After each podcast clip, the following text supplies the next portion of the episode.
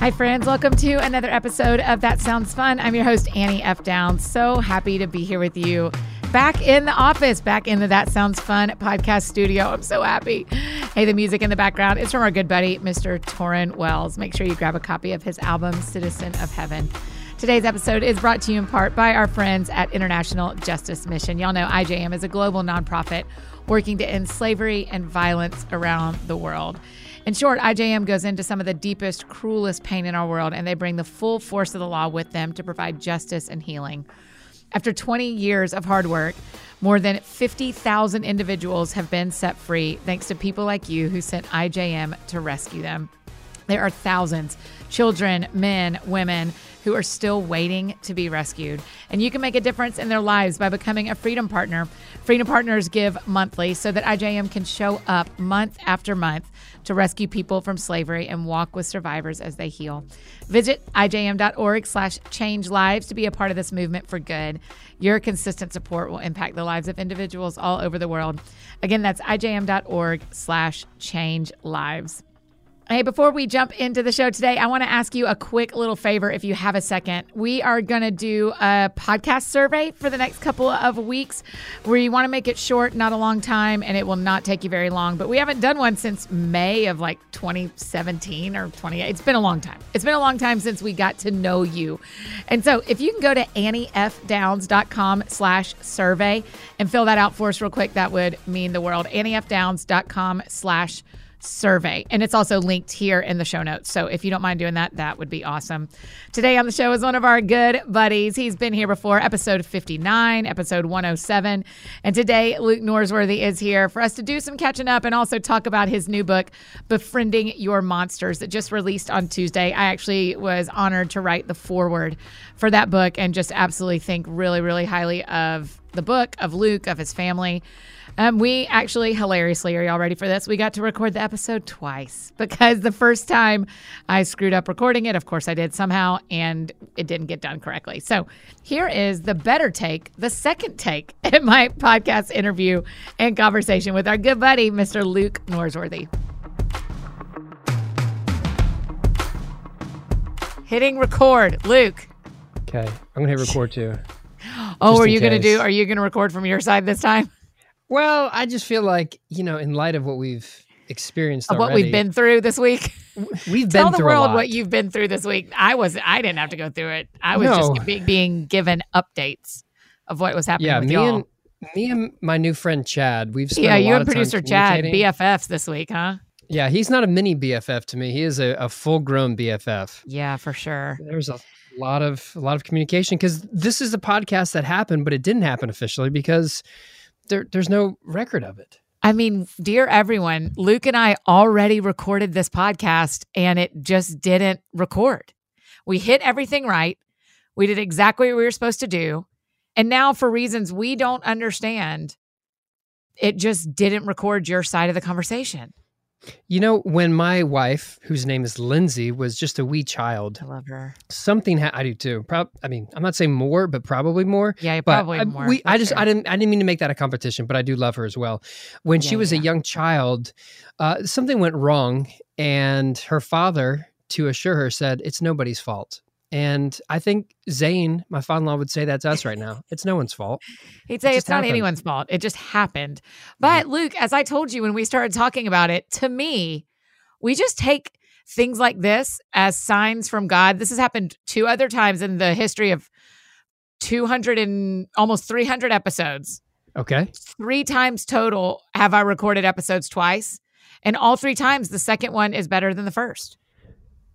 Yeah, I mean, I feel like that's right. Uh, as the youngest child, like I was the, my brother was kind of like the test run, and then I came along as the new and improved version. I feel like that's just, that's how it goes. That's how it goes. I think you're hundred percent correct about that. Yeah. And it just so I'm going to get you to pastor us for a minute, okay. because there are times in our lives, Luke oh, Norsworthy, Pastor Norsworthy, yes, when the thing doesn't work out like it's supposed to work out. Mm-hmm and it all goes sideways. And mm-hmm. whether that's a job or it's a mm-hmm. relationship mm-hmm. or a podcast recording. Yep. And what what like what do we do with it. all the feeling? Yeah. Let's go. Let's go. So there's a story about a woman named Mary who uh, was very good friends with Jesus, strong connection to him because he cast out seven demons from her. Do you know that, Right. Mary? As Yes. like, my personal opinion is an exorcism typically doesn't bring out the best in someone, but it brought out For the sure. worst. And then it created a bond between Jesus and Mary. So they they were pretty tight. So after Jesus, I, I hate to spoil the story for you, but he gets crucified, he dies. Sure. She goes to the tomb to look for him, and what happens? He's not there. He's dis- not there. she's disappointed. And as someone who's experienced demons being cast out of her, she has this level of confidence so that she could argue with angels. And she says, "Where have you Oh, put this. Jesus?" And then I Jesus never shows up. thought about that, Luke. Yeah, well, I mean, you've never had an exorcism done on you No. that I know Well, of. Yeah, I was about to say that's a strong thing to say when you aren't really sure. I feel like if I you've haven't. had one, I would know. I feel like we're good enough friends that you would have told me that at some point. You are 100% right. That would have come out by now in our friendship. Yeah, I feel like un- well, this happens. She's arguing, and then Jesus shows up, Yeah. and Jesus is very like a, a, big surprise, as a resurrected person often is, and he has to tell her. This is John chapter twenty. If you're reading at home, to let go of him because something better is yet to come. Oh, and there's a word in there that sometimes you got to let go of what's right in front of you because God has something better for you. Whoa, Luke. And so the resurrected Jesus is pretty great, but still Jesus says there's something better for you. And I would say that first podcast was pretty good, Yeah. but maybe something better is yet to come. Yeah.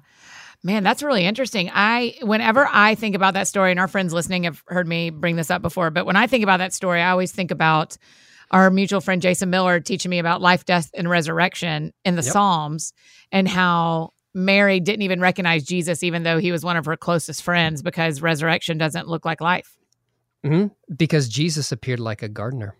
Yes. Because in the beginning say there it, was a gardener. Say it. In the beginning, Garden of Eden, and after the resurrection, it's another gardener because this is a new creation. And something I literally happening. had never one time in my whole entire Anniness thought about the idea that he was a gardener on purpose. I mean, of course it was on purpose, but I'd never thought about it until you said that to me one time where you're like, yeah, he was a gardener, Annie. Like Yeah. God knew what he was, was telling a story. I was like, oh my gracious. something new's happening. Something That's new's happening. Yeah. But here's the thing there's some in the old, there's some good stuff. I have a list of a few items that we discussed in the old podcast. I feel like we need to rehash. Oh, you're just going to bring back. you. Oh, this is like me and Eddie. You're just going to bring a list. Okay, let's No, go. I, I have three things on there. And okay. but I'm saying like these are good things, but we can even improve on them. I feel like one of the things that we can't omit from this podcast is the idea of you and Tom Wright coming together and to become friends. well, for starters, you call him Tom, which is the I first proof that I'm not friends with him because I call him in Dr. N.T. Wright. or Bishop, you can call him that. oh, is he, He- a bishop? Yeah, he, he- yeah, I mean he's, But he's also a doctor. I'm not wrong, Yeah, right? Yeah, yeah, he's he's definitely all those things. He's all of them. He, Okay. and more and more, and a guitar Mhm. player. Who would who would have thought? What? But you you had made a comment about how Tom Wright has had a big impact on Tom. He called me. He See? he referred to me as one of his friends last time he was on the podcast, and I have told everyone. Say the of my name friends. of your show again, Luke. newsworthy with Norsworthy. Newsworthy with Norsworthy. That's right. Mhm. Okay, good. That's me. I just want Yeah. everybody to have it so they Andy. can find it. I mean, you, you act like you didn't know the name of my podcast. Of course, I knew the That name. I sounds saddening. that sounds heartbreaking. Mhm.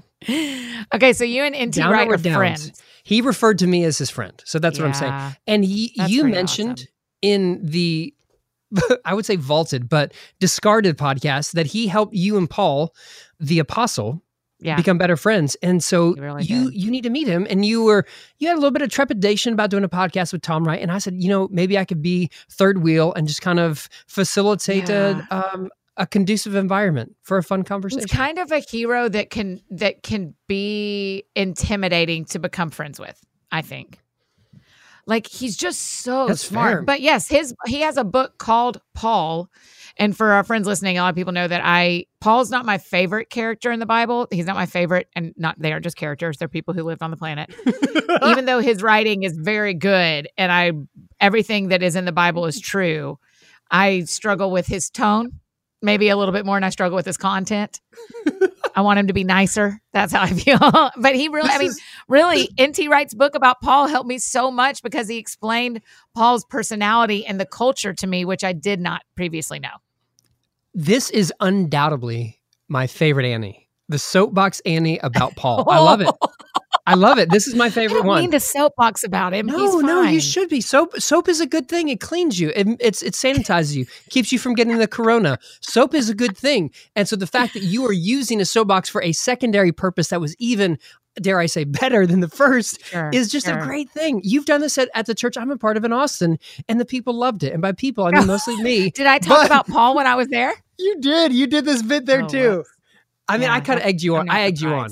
I. As I mean, you've done here. but you don't. Some would say. Some would you say. like it though. You like it.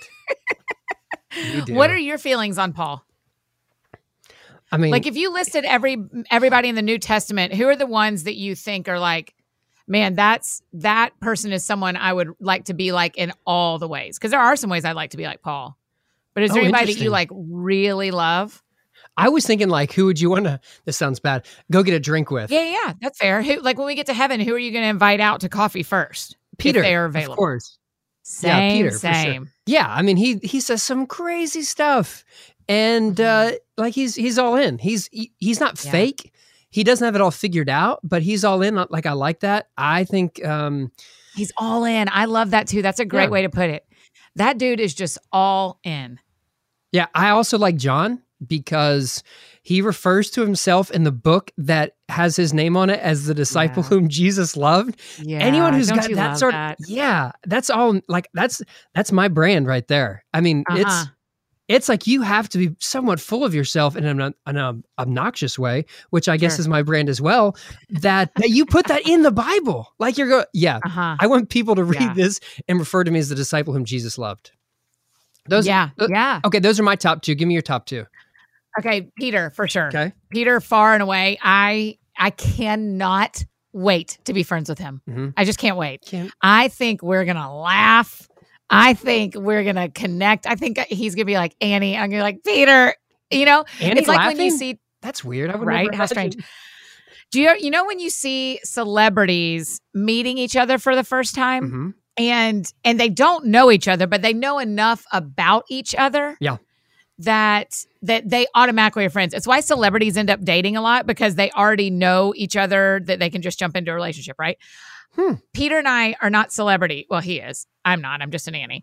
But when you get to heaven, I think everybody's going to know everybody. And so I think we're just going to see each other and be like, Peter. He's going to be like, Annie.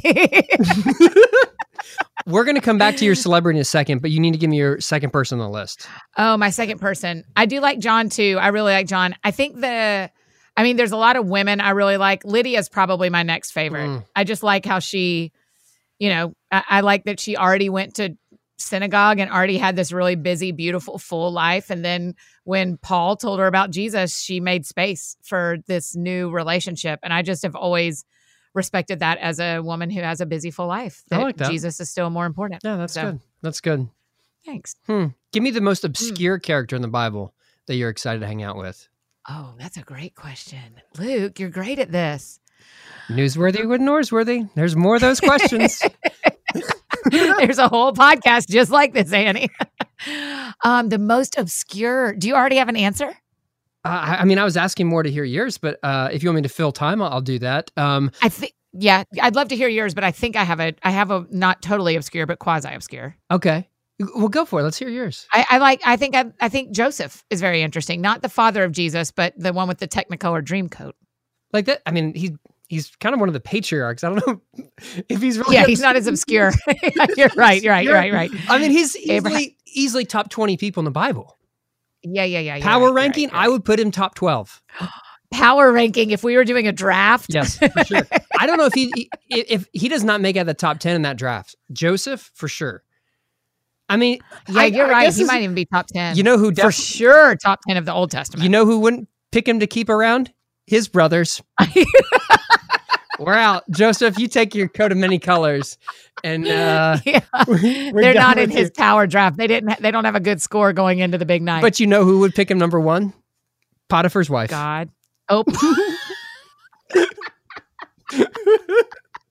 Potiphar's wife. Oh, oh, man, I hope our friends listening are enjoying these oh, this, deep, this, these deep Bible hilarities as much as we are. Who's Bible? your obscure Bible person you'd be friends with? You will be friends with in heaven. Uh, I like that you caveat because there's always a question: Is Luke really getting in? Based on my previous jokes, there yeah. is some question. Uh, I would go with. Um, do you know the guy who fell asleep during the sermon in the book of Acts and he falls out of a and window? He falls out the window. Yes. You yeah. Do you remember his name? No. Eutychus.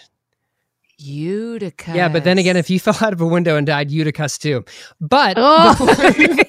but but I would love to see him be like, hey, you're the one person who fell asleep in a sermon and got what they deserved. I just would like to oh, say sure. that. I mean, that's a little mean to say in heaven, but he would know I meant I don't I don't mean well, but you know, it's funny. So I think you'd get it.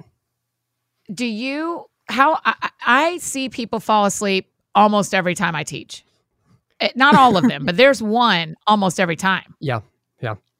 Do you agree with this? I, I, mean, do you see them? I mean, you teach at your own church a lot, so it's probably a little bit different. No, they definitely still sleep. What I don't understand is I feel like there's some people who don't think I can see them. I know some people are just like, hey, I don't care. I'm going to sleep. I'm going to check my phone. Gonna... But there are others who think that they're like clever. And I, I, I want to be like, hey, oh, that they're like hiding. If you're, if you're trying to be clever, no, I see you. But if you're just like, hey, I've got little kids, they're keeping me up. I work the night shift. Like, you know, I, have got a buddy who's a firefighter who'd work the night shift and then, or he would work all night, come to church the next day. I'm like, dude, if you get three minutes into the sermon, like that's that's a that's a win for you. Like I'm cool. Like sometimes yeah, you got to sleep, yeah. whatever. But if you're trying to pretend like like I'm not going to see it, come on now, I got problems. Right, right, right, right. And he fell out the window. You're right. Yeah, Eutychus. Man, that Eutychus too. That's that is strong dad joke energy right there. Here's the thing. Three kids. I'm deep in this dad dad life, so I can't get out it. Yes. Okay. Tell me about how the girls are today. Well, uh, they're. I'm at the office today. First time back. Oh, home. are you? Yeah. You're not at home? No, I've got, uh, as it's been oh. said, my hard pants on. Yes, and yes. I know you went back. You went back to the office a couple days ago. We call them real pants. Yes, I went back yesterday. I'm back home today okay. because of the stuff I had to work on. But yeah, I went back yesterday. It's really interesting to. It is to go back to things, isn't it? You know, I office from home for seven years as a church planter, and I got very accustomed to if if I'm if I'm warm, I have the ability to change my wardrobe to make me less hot. But sure. I get back to which my, is a Texas problem for sure. Yeah, and I live in Texas, and my office in our church used to be like like 40 years ago, like the entrance, and so it's got like extra windows or something, mm-hmm, and mm-hmm. it's always like hotter than every other room. And so I almost took my shirt off today while I was working, just because I used to, I thought I was back home working, which you yeah. can do when you work from home. Right, you are allowed to do that from home. You can't can't, can't do, do that. that. at church. Nope. If, no. if you don't know that, write that down. That is the piece of wisdom I want to share with you. Here's a pastor uh, tip for you. yep. Yep. you cannot take your shirt off at church. Yeah. Cannot do it. Wow. Oh, but, so you're not even with the girls today. No, I mean, sad. I saw them and got them all set up and breakfast and all that stuff, and they're they're at home doing good, living their dream. How different do you feel about them at the end of the pandemic? That pandemic than you did at the start. The what power, dif- what feels yeah, the, different? The power rankings on which is my favorite shot has changed. Uh, they they it's shifted. switched or no, no. I, it's uh, I used to work from home, like I just said, and in case people forgot from three minutes ago when I just said that, uh-huh, let me uh-huh, say it uh-huh. again. I used to work from home, and the thing about going to the office after having office from home seven years last five years worked at a church that had an office and all that. Uh, one of the things I miss is just being around the house with the kids. And yeah. so to jump back into that was like this nice kind of blast from the past, in which I really loved. I mean, I, you're not as productive, or I'm not as productive working from home with three little yeah. kids, but sure, I, I, just like going on bike rides with the kids for breaks, which is, I mean, I like the people I work with, but it's more fun to go on a bike ride with my kids than you know goofing around in the office right. when you need a, right. a, moment of break or, or levity. But no, the, my kids are great. They are great. We um they are three of my favorites. Mm-hmm. I am the fourth adopted daughter, even though I'm actually older than both you and your wife. That's debatable. which is fine. I mean, it's all relative. Yeah. It's all relative. debatable. Yeah. And it was so fun. A couple weeks ago, we got to yeah. watch a movie together, even though y'all are in Texas. And I, I'm telling you, it was one of the most creative things that the girls had their iPad open, I guess. Yeah, there's they had an iPad open. Your face was on it, and uh, we yeah, were both. and I had my computer open, and Mhm. y'all's face was on it, and we just hit go at the same time Mhm. on Trolls, Trolls Two Trolls. World Tour. World Tour. It was great. It's a good movie. You know, let's let's let's call back to when I referenced your celebrity. I was on a Sure. podcast yesterday about uh, you know, I have a, a book that comes out, and Yes. uh, Befriending your monsters. That's it. There it is. And one of the questions I received on that podcast is a question that I have received, um, dare I say, uh, a billion times. And the question was So, Yeah. Annie F. Downs wrote the forward. Uh, what's it like to be your friend in real life? And I get that question all the time. I was like, this is Sorry. this is about my book. Uh, but sure, let's talk about Annie. And my my answer was, she's great. She's Aunt Annie to my girls, and I, I think I even mentioned the movie. Like, yeah, we just watched the movie. My girls love it. She's she's great. And so, I guess my question for you is, I'm sure people ask you that all the time too. Like, hey, what's it like to be friends with Luke? yeah, yeah, yeah. All the time. My answer is he wears as many tank tops as you think he does. it is all tank tops all the time, and all the time. and his. Uh, a lot of the time, Yeah. and his daughters and his wife are the. be- I mean, the coolest thing in the world is because you and I met first before I met your wife and your kids. Mhm. And the coolest thing in the world is when I meet a man and become friends with him. And then th- my next move is I'm going to be friends with the wife and kids, or I don't stay friends with the dude. I mean, there's just no, that just doesn't work for me. There's an audition. And so, There's an audition. right, right. And so, so I and your wife and kids are just the coolest. I mean, they're amazing. Yeah. They're so sweet. Yeah. So That's- I'm really grateful. That is that's very true. And um, they they love you. They are Thank huge you. fans of yours. They uh, incessantly remind me that uh, they like you more than me in everything I do. So, podcast, Annie's, preaching, Annie's, books, Annie's. The other day, Audrey appreciate was like, uh. Hey, Daddy, how many books do you have? And I go, Well, I've, I've written two. And she goes, Hasn't Annie written like 12? And I was like, Yeah, that's. That's really nice. Uh, Tell me what it's like to be a dad to three daughters. Did you are you sad you don't have a son? Have you like You or are you like built for this? I, I can tell you the answer, but I'm built for that. I don't know. yeah, because I just think I've said this to, before to you, but I just think there's really something so special about men who are who God trusts with a house full of women. Well, I, I mean, that's a lot of pressure. Yeah, A lot of pressure right there. I you heard, didn't do anything to make it happen. The Lord just handed them to you. yeah, I heard this guy who was a Marine and then he became like a, a UFC fighter say who, and he had all, all daughters. And he said, when you have so much testosterone, God has to balance things out by giving you a bunch of women in your house. And so that's kind of the Mm. direction I like to go with it. I'm not a scientist, but I feel like that holds up true with science. Yeah, I believe you. When here's real Um, talk, when we found out that our yeah. third was a a girl, a daughter, I Mhm. was relieved because I was like, I, I know how this like girl thing Really? works. I- like, Yeah. we had two daughters. I like the direction. This has been great. I want to keep going with this thing. I don't want to mess it up. And uh, I, I've it- it's it's the best thing. I absolutely love having little girls. Partly because little boys are statistically dumber than than little girls. And I don't make up the statistics. I just report them. That's true. And also, like, there's um, um, a couple couple weeks ago, my mother uh, passed away, and Yeah. when when that happened, my daughters just all just ran up and just hugged me, and Yeah. they just hugged me and hugged me and hugged me so much over those, especially those first couple days, that I um like I. I couldn't imagine trying to get through something like that without the love that God shares with me through them. Yeah. Yeah, let's talk about that if you don't mind for a second because literally Friday night I watch a movie with your girls and Saturday morning your mom dies really suddenly. Yeah. Yep. That- Yeah.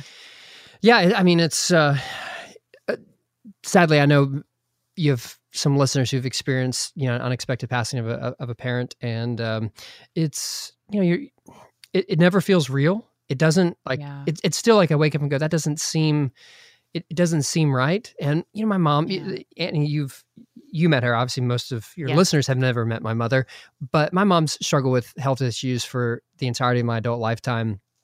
And so it's not like I ever assumed, you know, my mom's going to live to be like 97, like my dad's mom. But it, uh, it, it still just seems surreal that uh, she's not there. And obviously, Yeah. Mother's Day was just uh, you know two days ago, and it's um, it's something that like every every Mother's Day, I've always said like you know I know this is a hard day for some of you who want to be moms and haven't been blessed with that opportunity, or or those who have a tough Yeah. relationship with your mom, or those who've lost a mom, and I said that because you know 15 years ago I saw a preacher named Mike Cope say it when he was preaching when I was in seminary, and I thought, oh, that seems like the Mhm. right thing to say, and I've said it for years, and I finally got it this year. Yeah. Yeah, you, you make those lists when you're teaching. I do it on stage too Yeah. when you're teaching because you recognize people in the audience are are in those different categories. Yeah. But it is so different when it's you. Yeah. What's it been maybe 3 weeks since your mom passed? Yeah. Is that right? Yeah. What's the thing you didn't know you'd feel that you're feeling? Oh, that's a good question. Yeah, that's hard to answer. Partly because it's about feelings, and as people have probably figured out by now, I'm an Enneagram Seven as well as you are. Yes. Yes. What am I feeling? There's a fatigue of Mm. like this is like this ongoing weight that I'm carrying. Uh, a friend of mine named Yeah. Beverly Ross says like grief. Uh, she lost a, uh, her daughter when her daughter was 31, and she says that you know grief is like carrying this brick around, and Mhm.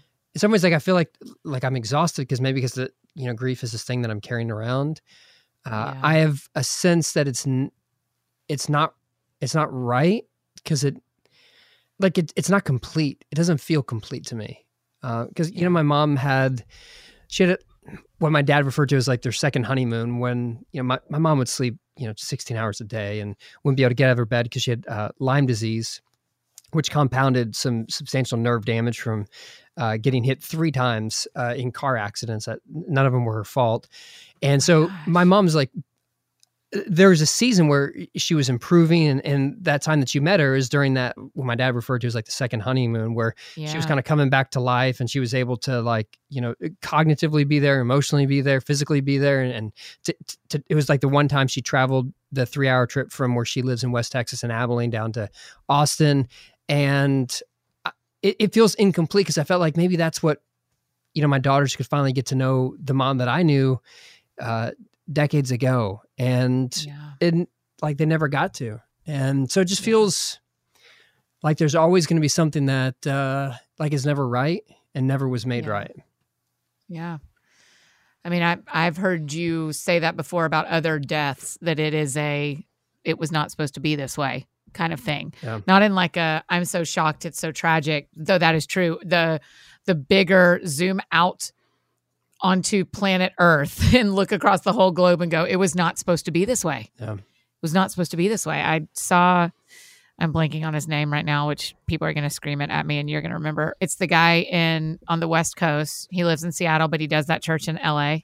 Judah, Smith. Yeah, Judah Smith. Yeah. I saw Judah doing this whole thing about how, like, yeah, this whole pandemic, all of this that's going on, yeah, it wasn't supposed to be like this. like, this isn't the earth God. This isn't the way the God created the earth. It's changed, and and in losses like your mom, I just think, yeah, it's not supposed to be like this. Yeah. I mean, they're they're just moments that remind us of that. When you said uh, Lydia 15 minutes ago, there's a memory that that brought back to me of a girl named Lydia when I was a kid, and I was behind my house with the friend of mine named Lydia, and we tried to cross a road, and she didn't make it, and she got hit by a car, and so she's five and got hit by a car, and like those are moments that she survived, but she was never, you know, uh, mentally or physically ever the same again. And like there are moments like where you just know like this this this isn't right. Right. The week after you and I met, a friend of mine who was in his early 40s, father of two, has a heart attack and, and passes away.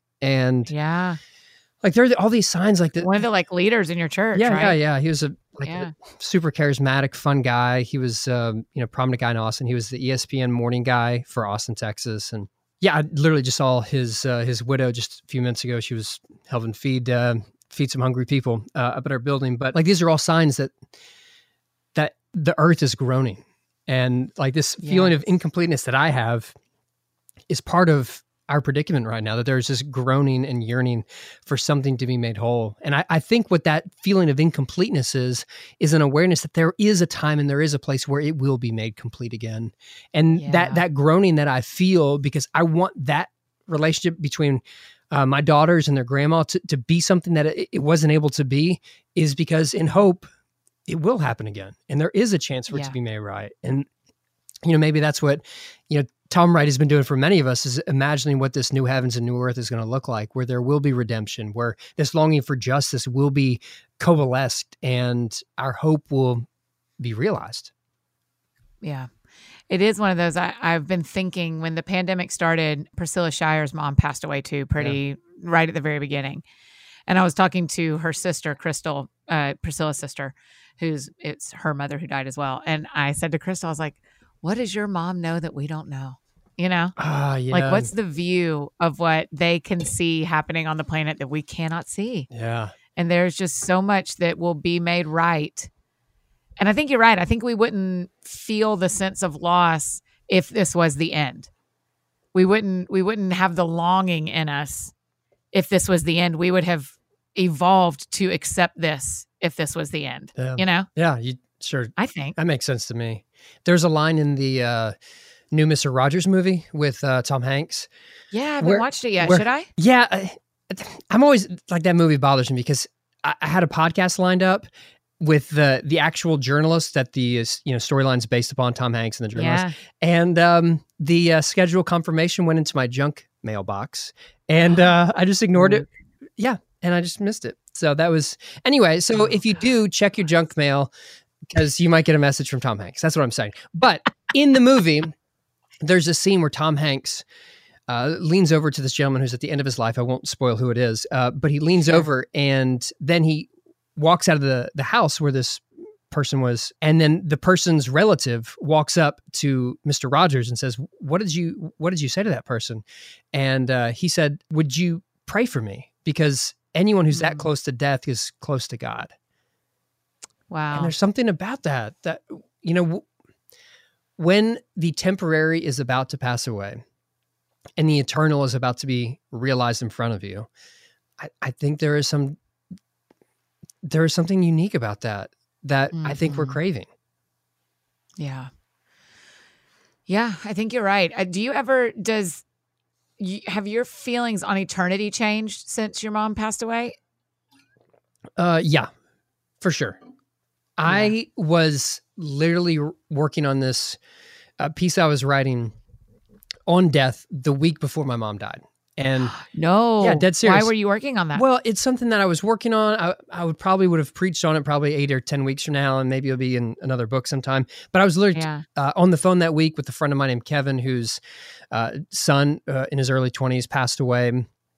Uh, I was working through the story about a, a, friend of mine whose uh, you know life ended in suicide last summer, and so I spent a lot of mm. time on this and I, so like the previous two weeks, it was all about this. And there was even one idea that, uh, you know, Suzanne Stabile, she's been on your yeah, podcast, of course, right? yeah, she's been on the show. People love her. She's helped us kick off the Ennea Summer 2019 That's right. That was a big deal. That was a big time. Yeah. Uh, so her husband Joe, great guy, and we had lunch. Uh, Susan, Susan, Joe, like two dear friends of Lindsay and I's, and yeah. we had dinner with them a while ago. And I think it was right after uh, my friend Greg's life ended in suicide. And so, you know, Joe was talking about um, death, and somebody brought up the idea of like closure and seeing the body.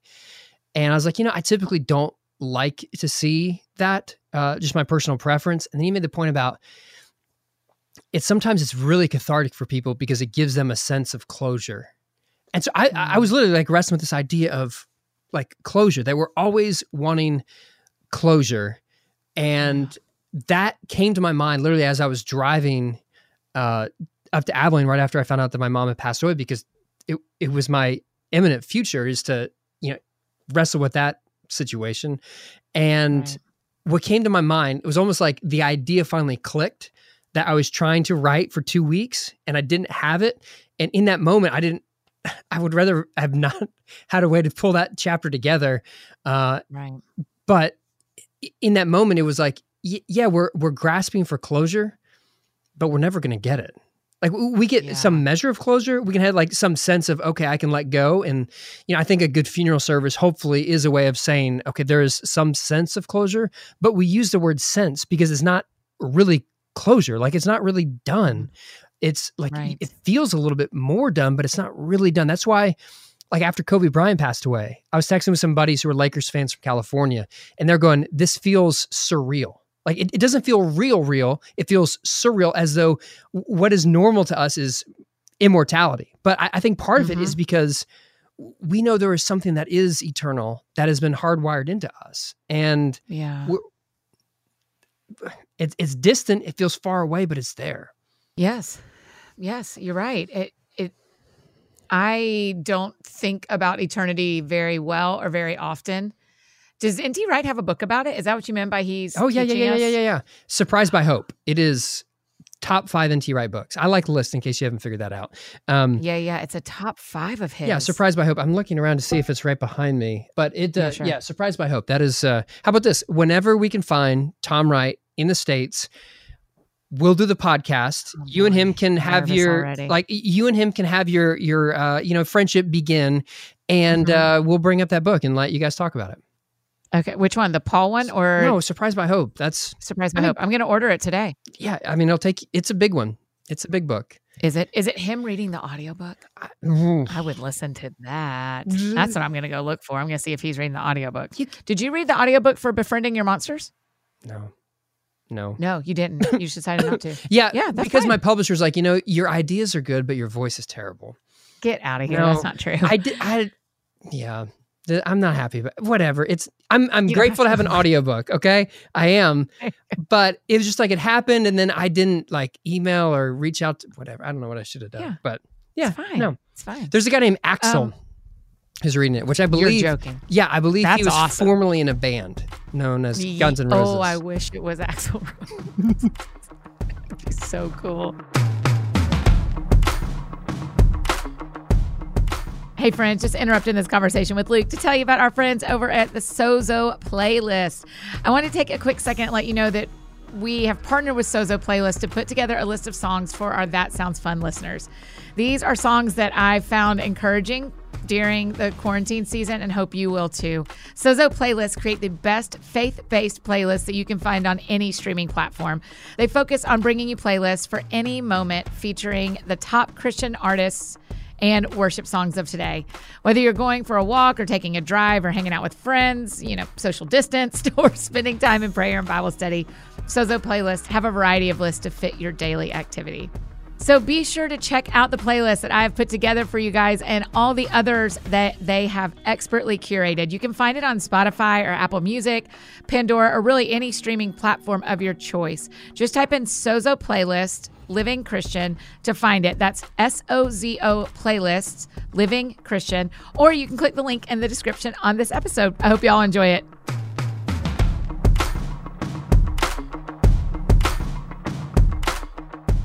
Will you talk a little bit about befriending your monsters? Because I think that title is very interesting. That is not something we tell Christians to do very much.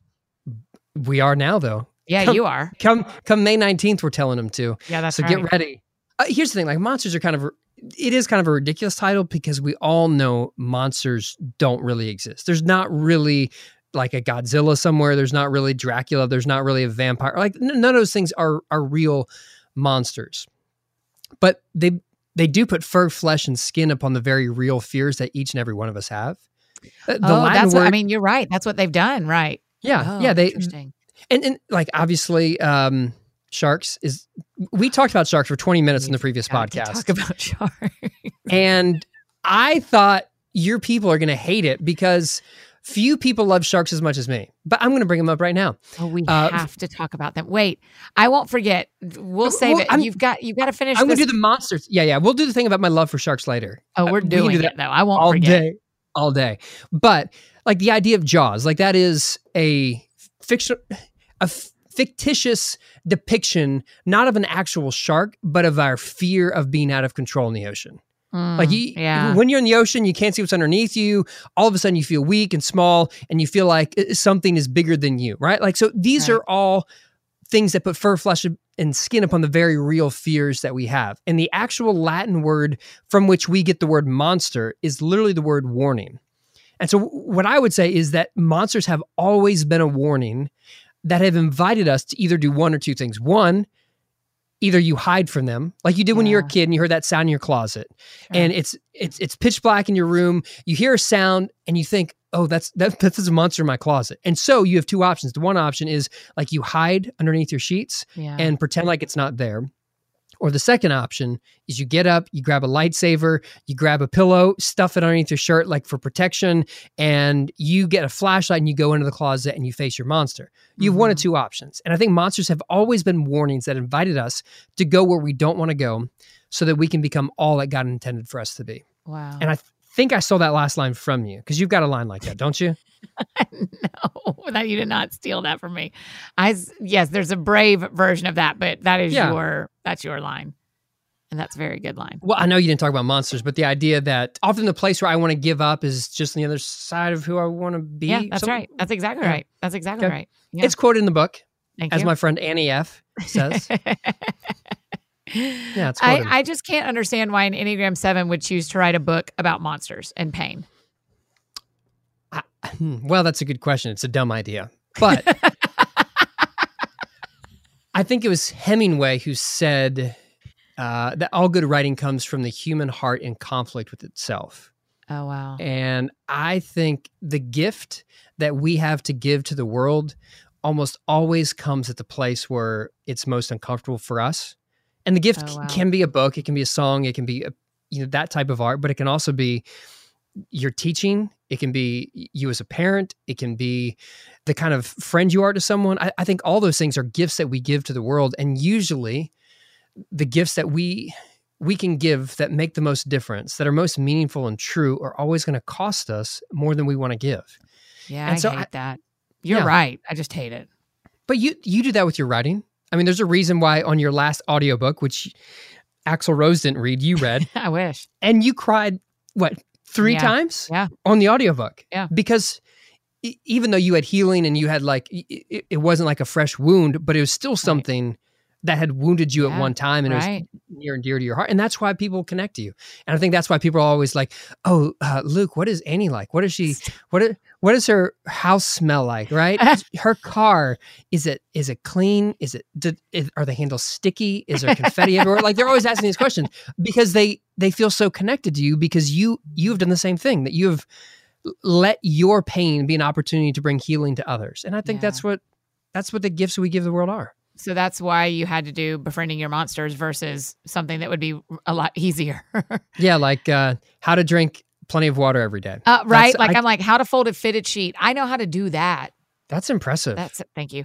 This all seems very challenging. This thing that that befriending, but I've read. Obviously, I wrote the forward. I've read befriending your monsters. It is a, it is a um hard book to write. It's an important book, but man, I can't. I th- I mean, I told you that I was like, man, this is hard. The way you're digging into your own story and and Yeah. exposing my story just by doing that. yeah, and that's uh, my wife calling right now to say. Ooh, do you want to say uh, hi to her? I just I didn't answer. Should I answer? It sounded like the ice cream truck. You know why? Because nope, not gonna do that one. Nope, it Oh. would have been bad. Okay. Because her I just thought sweetness it is my weakness. Her sweetness is my weakness. Oh, weakness. that'll the, do. That's the cleaner that version. will do. But, but monsters, yeah. It obviously there's a lot of auto, autobiographical stuff in there, and Yeah. there are three monsters that I talk about: that the monster of comparison, the monster of more, and the monster of success. And I- I write about those because those are monsters that I've struggled and continue to struggle with. The Yeah. idea that I find my identity based on how I compare to someone else, or how I'm doing determines who I am, or Oh, wow. you know what I have, what I can experience, what's in front of me, what's waiting, uh, you know, on my calendar for me. That all those things are what get me through. And I think underneath those are these sort of struggles and lies that people are all tempted to believe. Yeah. And I mean, all three of those, I can't imagine a person who doesn't feel all the all three of those in some way. I mean, just very publicly, there was two women who have um, cookbooks that just had a a real go at each other on Twitter. Well, one of them did in the direction of the other, and the one who ended up fight. Yeah, yeah, yeah. The one who ended up apologizing, she said in her apology, my insecurities came out and I actually just feel insecure about how successful you are. And I thought, my gosh, A, that's so honest. But B, which who of us doesn't struggle with those feelings of comparison? And, you know, yeah. I mean, I just thought, man, that is that is such an honest and brave confession to make on Twitter in front of everyone. That yeah. part of the reason you lashed out at another woman in your field was you're jealous. Yeah. First of all, I, I have a lot of questions about the cookbook world. Yeah. And it sounds far more cutthroat than I realized it was, which is pretty awesome. Every world uh, is far more cutthroat than we realize when we're not in it. I think. Yeah, yeah, yeah. That's a good point. But here, the thing about comparison is it's so it's so hard and awkward and unwieldy to really determine the answer to some of the most basic questions like how am i doing in life mm. do i measure up see that's a cooking metaphor right yeah, there i see what you did uh, you know, because like, how, how, do you answer this question? So the easiest thing to do is to look around at someone who's in your industry, in your profession, who's in your neighborhood, who has kids the same age as your kids, who yep. wants to be the same thing you want to be when you grow up, and go, okay, I can't answer the big question of how I'm doing, but I can see how I'm doing in comparison to them. And so that's why yeah. comparison is so easy because I don't. When I was starting off preaching, I, how do I determine how well I'm doing as a preacher when I'm, you know, 21 years old? I don't I don't know what like what are the measuring sticks to look at. But what I did have is there was a guy who spoke at this interdenominational Bible study that I eventually took over, and uh, not like like not like a, a, like a gun in my hand, like give it to me. It's my right. but like when he also, left, I, I like how you loosely say this guy. You're not going to say who it is.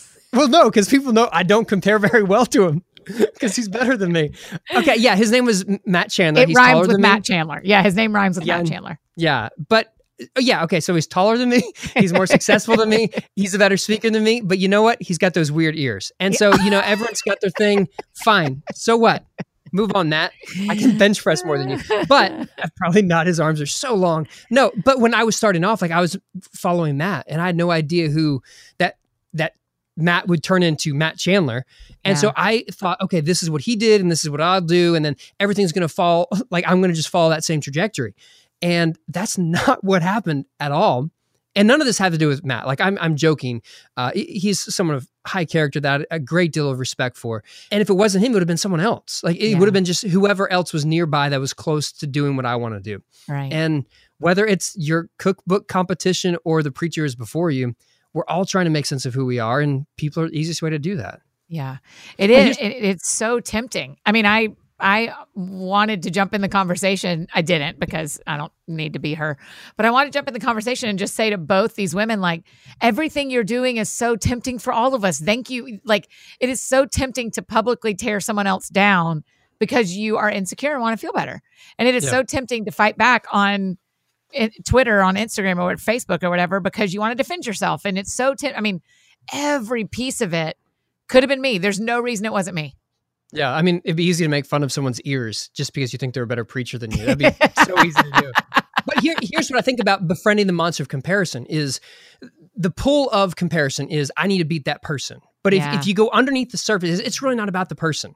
Like in the same way, the story about Jonah you think the story about Jonah, the the Israelite, the, the, Jewish prophet who runs away from Nineveh, gets swallowed by a whale. You'd think that the story is about the monster of the whale or the fish that swallows him, but it's not about that. It's about the hatred that has swallowed his heart. And so you got to go mm. deeper to find what the real thing is about. With comparison, it'd be easy to like who, who who's the better chef, who's the better who's the better parent, whatever. Yeah. But if you go underneath the surface, what you find yourself doing is you're you're trying to imitate someone else's voice and you're trying to mimic them and in doing so you forget what your own voice is. Right. When i was a right. kid i really wanted a parrot uh that feels you know, very true. Yeah but instead my parents got me a parakeet which is like the cheaper version i guess. But anyway the thing about those animals is that when they're in the wild they don't like talk with human voices. Like they don't say like Polly wants a cracker. They don't say that, but instead they have their own dialect that they communicate with. But when they are in captivity, they take on the the language of the people that have surrounded them. So what happens is they learn how to say Polly wants a cracker and Luke, I am your father, but they forget their own voice. Yeah. And that's what comparison does. Like you end up trying that's to be good like a shady version, like a, a, a B level version of someone else instead of being the best version of who God created you to be. Yeah. So I think that if you befriend that monster of comparison, you realize anytime you're drawn to look at someone else and say, How do I measure up? It's really an invitation that God uses to say, Wait a minute, this is a reminder that you're looking at the wrong thing. Man, Luke, you're right. You're right. And I mean, it's a book. Yeah. There's so there. much permission. That's what I, one of the things I really loved about befriending your monsters is you really gave us so, so much permission to like, yeah, I bet you do struggle with this. Cause look, I named it and wrote a whole section about it. And, and I just always think there's so much healing and redemption that comes when we just get permission. Yeah. So one thank of, you for one of the things that permission. Oh, you're welcome. You have permission. One of the things that's crazy is if you go across different cultures and continents, you find very similar monsters in like these different uh, cultural lores. Like there's in Europe, there is the Kraken, which is like this water monster.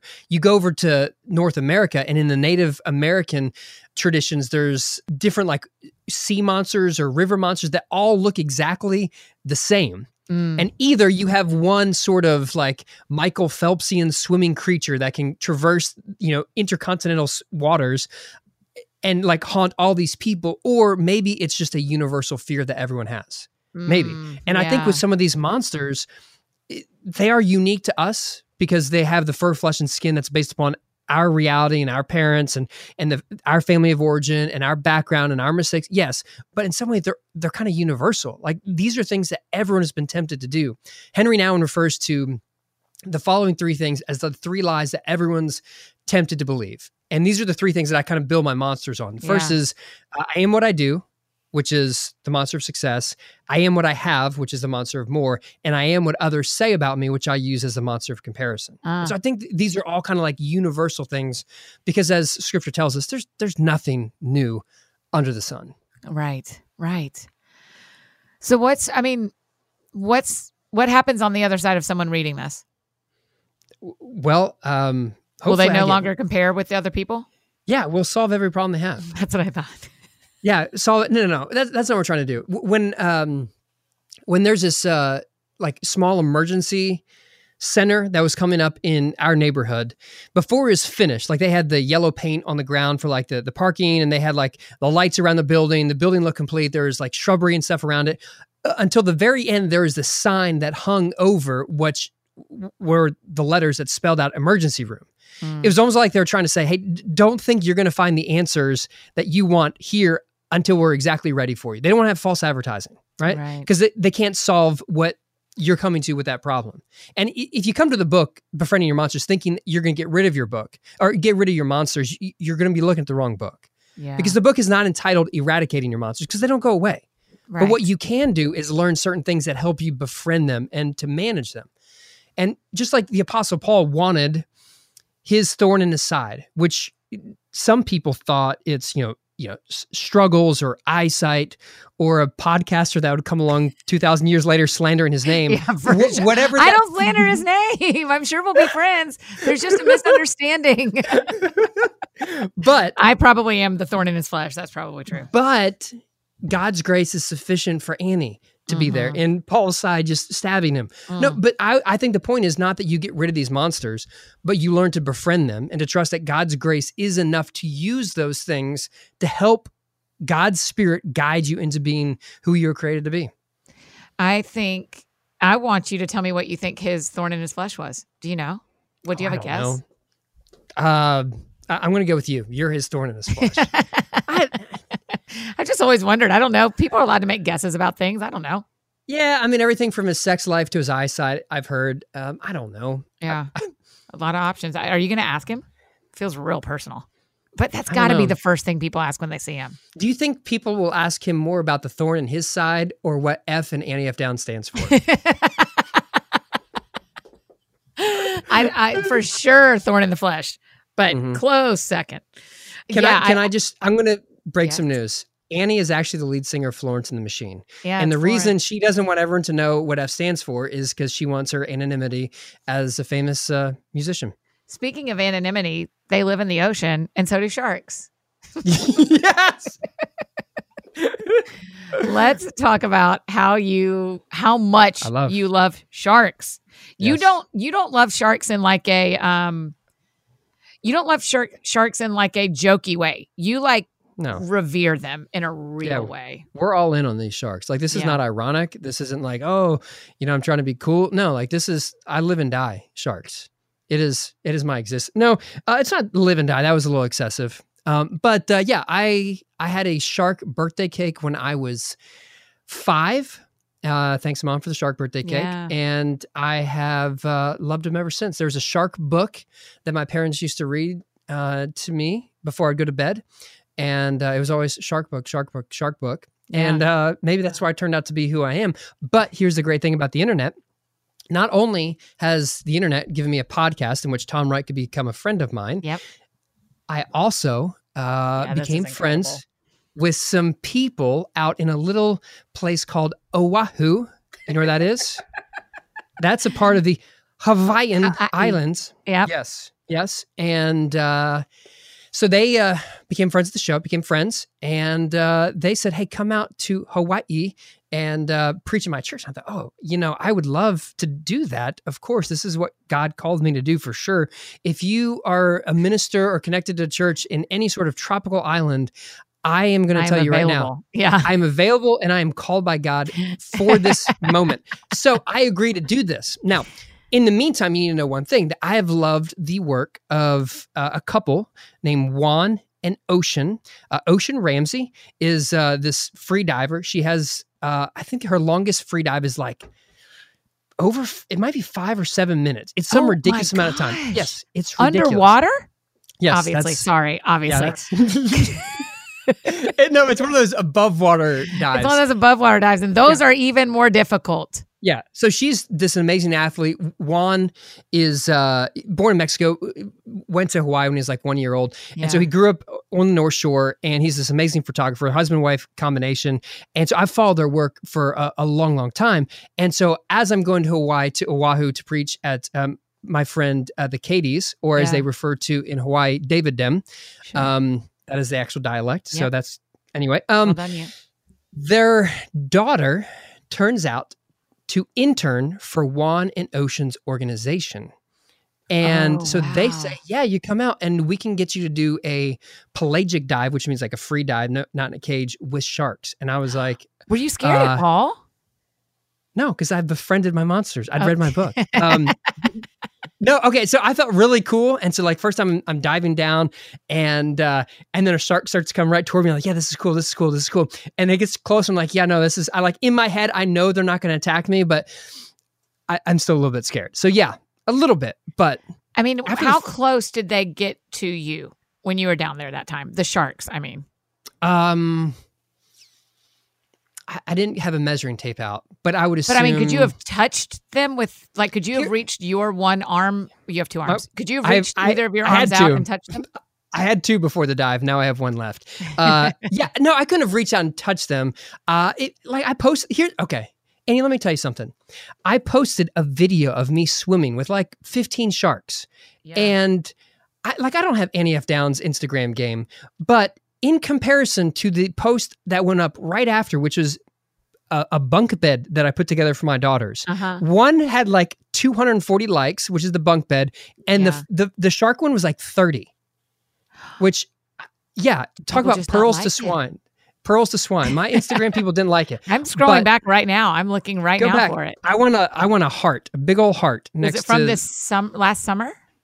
Yeah, I mean it's been a while ago, but it seems like just yesterday since it was so amazing. Yeah, And- yeah, yeah, yeah. Okay, what you really need to sc- Google is Ocean Ramsey Great White Shark. There was a video of her just probably six months before I got there where there's this 20 foot mama great white shark and she's free diving right next to it. It is some of the most beautiful photography and video work you will ever see of someone with a white shark. It's amazing.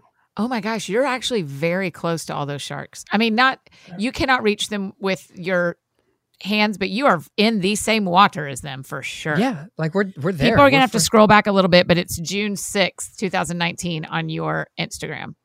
Yeah. What, I what actually think- already liked it, just to be clear.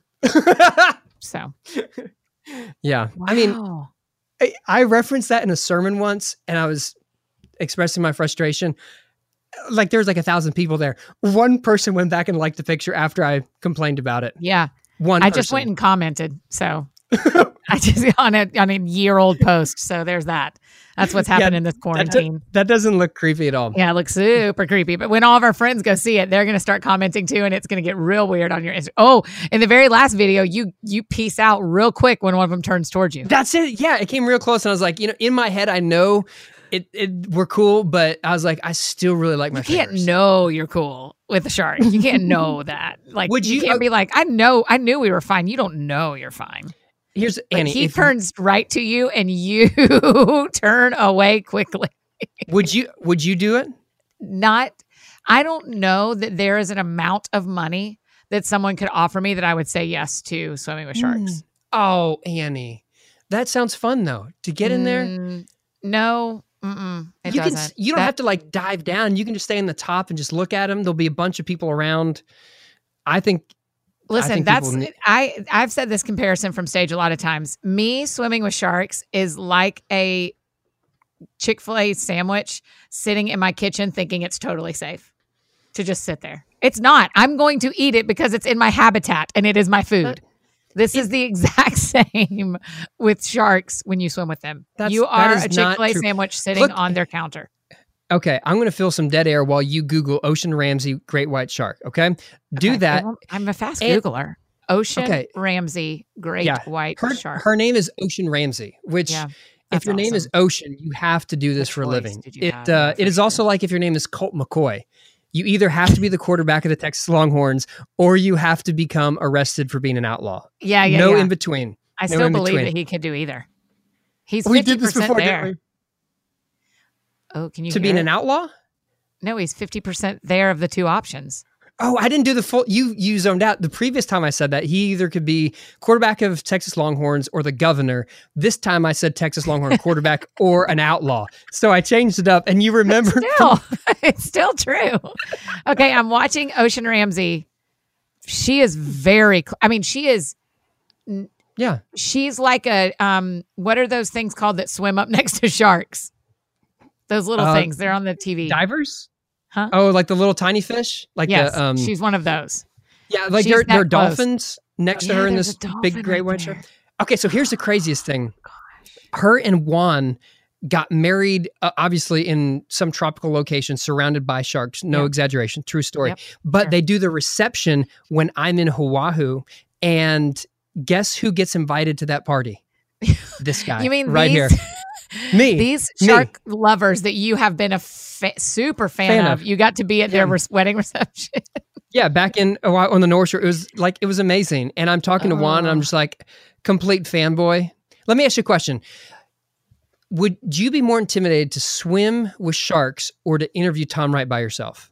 Uh, swim with sharks, for sure. Sorry, I know the answer Tom- should be be, Tom- inter- I mean- but no, Tom Wright, also known as NT Wright, at this point in my life, NT Wright will.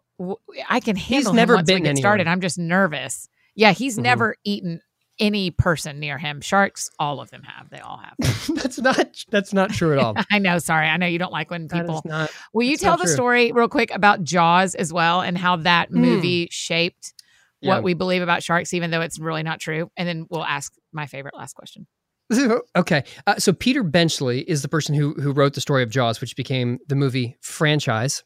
Right. and it was loosely based on an issue i think there was like 1920s-ish 1918 maybe that was the spanish flu i don't know but those dates sound right where there was a story about an incident that a bull shark which has a propensity to swim in fresh water out of the salt water in the ocean Yeah, yeah, yeah. and went upstream and like this is historically true like bull sharks do that and it went up and there was a couple uh, attacks where where someone was attacked by a bull shark. Mhm. Now bull sharks are the most dangerous sharks. You never ever want to swim in the ocean with a bull shark. Their testosterone is the highest of all sharks. So Oh, wow. swim with a great white shark is one thing. A tiger shark is one thing. Bull shark, completely different story. But okay, I didn't know. uh, yes, so there was a bull shark like bit a couple people, and so Peter Benchley then fabricated that, took it from being a bull shark, obviously, to being a great white shark, and uh, like a massive great white shark at that, like an unfathomable size of a great white shark, and it became the story of Jaws. And after Jaws came out, which obviously did untold uh, damage to the understanding of sharks, that all of a sudden, uh, like sport fishing for like big sharks became very popular and understand like let's just kill all sharks all because peter benchley's story was so compelling and this like Yeah. fictitious monster was so real because it put skin and teeth upon the very real fears that we have of being in the ocean right. And so it, this one movie changed our whole perception of a species. He he ends up writing a book. It's called The Shark Life. I'm one of the few people who bought a copy of that book, and which Mm-hmm. he basically says, "Hey guys, let's not kill sharks. They're an important part of the ecosystem." Which is him like, "Hey, I've made millions of dollars off fantasizing how evil sharks could be. Let me write one book that sells like four copies and say sharks really aren't that bad." Oh, wow. Wow. That is that is fascinating to me. Well, I'm glad them. we we we didn't start with this because I feel like, as I said before, I, I feel like people aren't as in love with sharks as I am, and Mm. I don't think people would have made it through that. Mm-hmm. Mm-hmm. Well, they did. I think they would have, by the way. I think they totally would have. You just said uh huh. I literally just heard you say uh huh. because I was like, uh, I want to tell the truth. Would we have started with that? And I, and I said yes. Annie, I think you need to go to Hawaii, have one of these experiences, and then your whole world will change. I think all of your listeners would I was love. supposed to get to go this summer and speak at a conference, Womp, at the Bloom conference, and it's everything. Everything's canceled. yeah, Love isn't canceled. Friendship isn't canceled. It's not. But I was supposed to be in Malibu uh, three days ago, and oh, uh, were it's- you? Yeah. Um, hey, is there me. anything we didn't talk about that you want to talk about today, Luke? No, I mean we did it. I feel like we. we- I I will stay strong that this was better than our first show by f- I think by so. far. I think. I think this was life changing. But I, I want to say I feel like we have more because we're. Can we say we're about to record another podcast? Yeah, we are Okay. on your over on So yours. there's a whole lot more to talk about. Yeah. Hey, the last question we always ask because the show is called That Sounds Fun. Tell me what you do for fun, Luke. Swimming with sharks. Is that really your answer? That's what it, it is. Okay. Bike rides with my daughters, swimming with sharks. My wife wouldn't let me bring my daughters swimming with sharks yet, Mm-hmm. but I feel like I, I think swimming with sharks with my daughters would be amazing. I'm going to give up on Lindsay doesn't even like going on boats. So we're not going to, Yeah, because I guess you do have to get on a boat and go way out there. yeah, like two, it's like two miles or so. Yeah. Yeah. That, yeah. You're okay. If you can talk all your girls into doing it, including Lindsay, I'll come along. Yes. What if what if Lindsay just lets him go and she's No, on the island? Lindsay's got to be on the boat with me. okay, I'm can't. only going to go out there. I'll get in the water. Lindsay don't have to get in the water. Me and you and your daughters can get in the water. I'll try that. But Lindsay, I mean, do you know I had a, a full on panic attack that caused me to freeze up and not be able to swim because I saw a shadow under a piece of coral reef that I thought was a shark. And my dad had to push me back to the boat and the captain had to drag me in when I was 19 years old, like I was a two year old. you know what you need to do though, Annie? You need to befriend your monsters. Mm-hmm. Well, sure. Now we're going to do it. That's right. Ugh. Well, Luke, well done. Thanks for being on the show, buddy. This has been great. Thanks, Annie. Appreciate you. Friends, isn't he just the best? And man, what a what a hard couple of months for him leading up to this and to his book launch of his second book. And so I just am I'm thankful for y'all's kindness to him already and and the kind things you'll reach out and say to him and the loss of his mom and in such a hard season. So I'm really grateful for Luke and his family. They mean a ton to me. Make sure you grab a copy of Befriending Your Monsters. It's really good, y'all. It's really interesting. And also over on Luke's podcast, I was interviewed this week as well. He is talking about each of the monsters in the book, and I got to talk about one of the monsters. I'm not a monster, but I got to talk about one of the monsters. And so you can pop over to his podcast, Newsworthy with Norsworthy, and you can see the different monster conversations they're having right now during Monster Month. If you need anything else from me, you know I'm embarrassingly easy to find. Annie F. Downs, Instagram, Twitter, Facebook, all the places you may need me. That is how you can find me. And again, if you get a chance to take that survey real quick, it would help us a ton.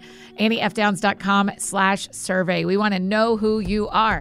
So AnnieFDowns.com slash survey. And I think that's it for me today, friends. Go out or stay home and do something that sounds fun to you. Have a great Memorial Day weekend for my friends in the U.S.